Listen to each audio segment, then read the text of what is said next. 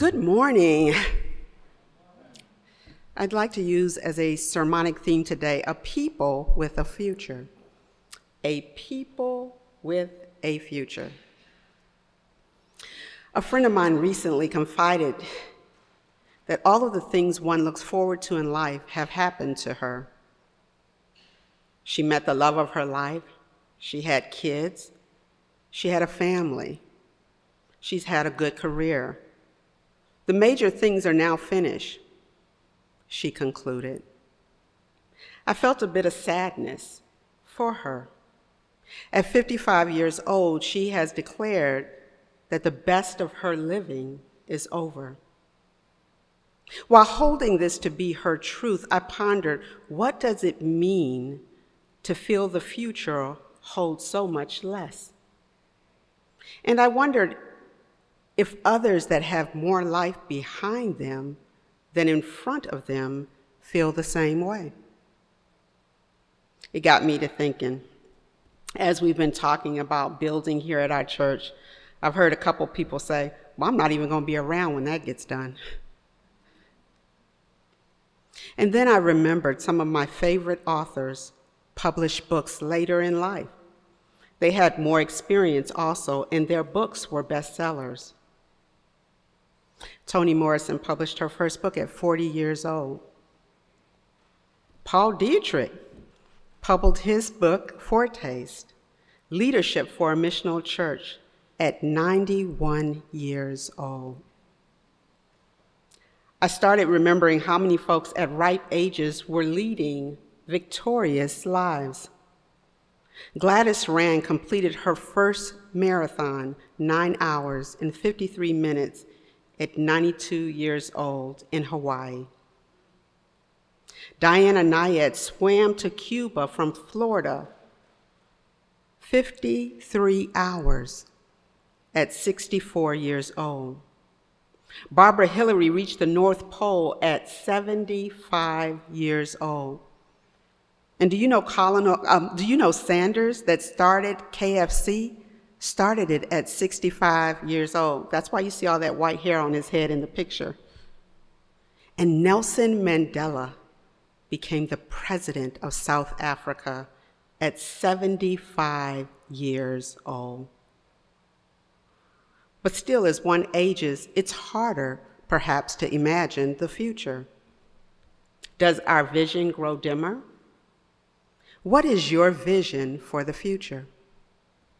This is where we enter the biblical text today. I know it's heavy, it's Jeremiah. Jeremiah is shaped by a national crisis. The Babylonian Empire impacted the Judean lifestyle for decades.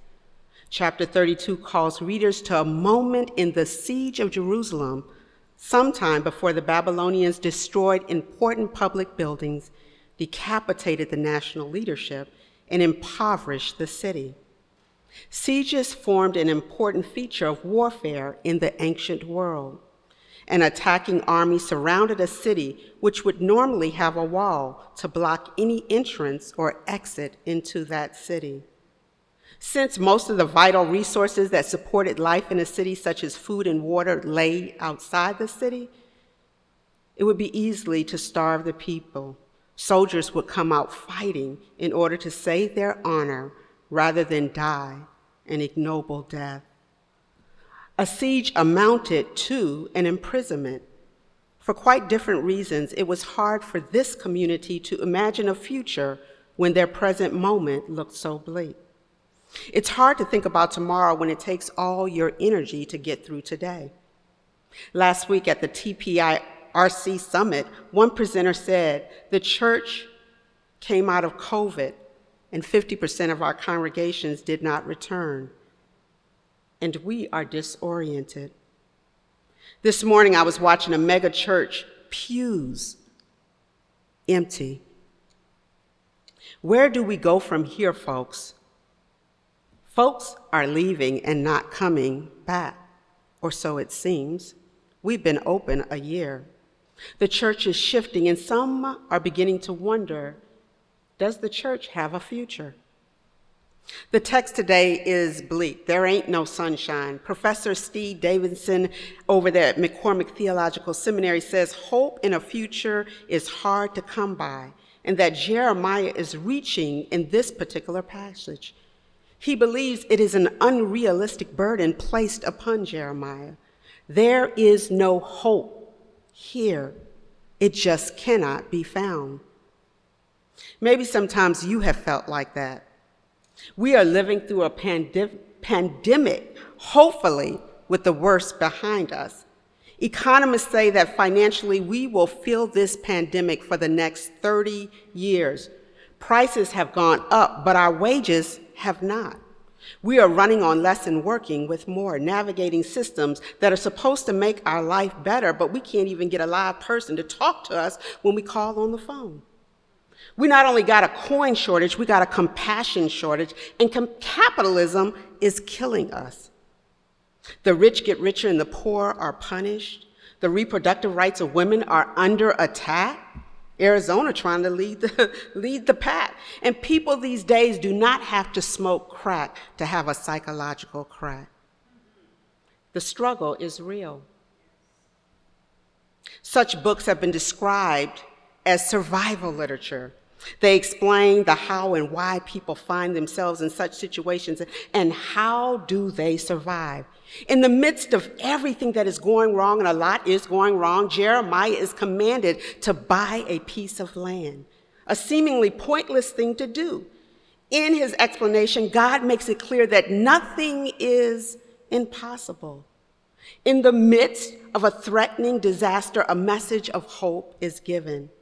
This is not the end. Often for African Americans, shortly after slavery had ended, owning a piece of land was everything. Just a piece where one could plant and grow a crop, build a home, raise a family, have something that belonged to them under their ownership that someone couldn't take away. A piece of land is what can be cultivated. Dreams can find space to breathe. A vision can be casted. A people can grow. Buying this piece of land was everything, even when it appeared to be nothing. Jeremiah is offering hope, but it is not without challenge. Today, we might call what this community went through trauma. Trauma centers on experiences that are so distressing they assault us and impact us beyond words. And the thing about trauma is, even after the incident is over, the effects are still with us. They are devastated. They are depleted. They were on lockdown in their own community. Trauma is when more happens to us than we are capable of being able to handle. Trauma is some real down in the valley existence. The land that Jeremiah purchased is a deposit on what is to come. This is God's relationship with God's people. Sometimes hope is all that is left in our pantry. They wanted restoration, they wanted renewal. Heard that. They wanted to go back to the way things were. But what is in the pantry was their hope for the future. A friend of mine, her son plays basketball, and yesterday they saw Jesse Jackson Sr., and he was in a wheelchair. And I was like, man, the last time I saw Jesse Jackson, he was stumbling, but he was walking. And he was surrounded by an entourage of black brothers around him. He went to his daughter's graduation this year, and here he is at his grandson's little league basketball game. He could give in. I've heard people say, hey, he had a great ride. He needs to sit down. I can't understand what he's saying. But he keeps going. He keeps investing in a future that extends beyond him. Bruce Epperly says those who commit themselves to God's cause can imagine futures and act on their imagination, even in the art of imagination that goes beyond their lifetime. Let us struggle to see the future even if we're not in it.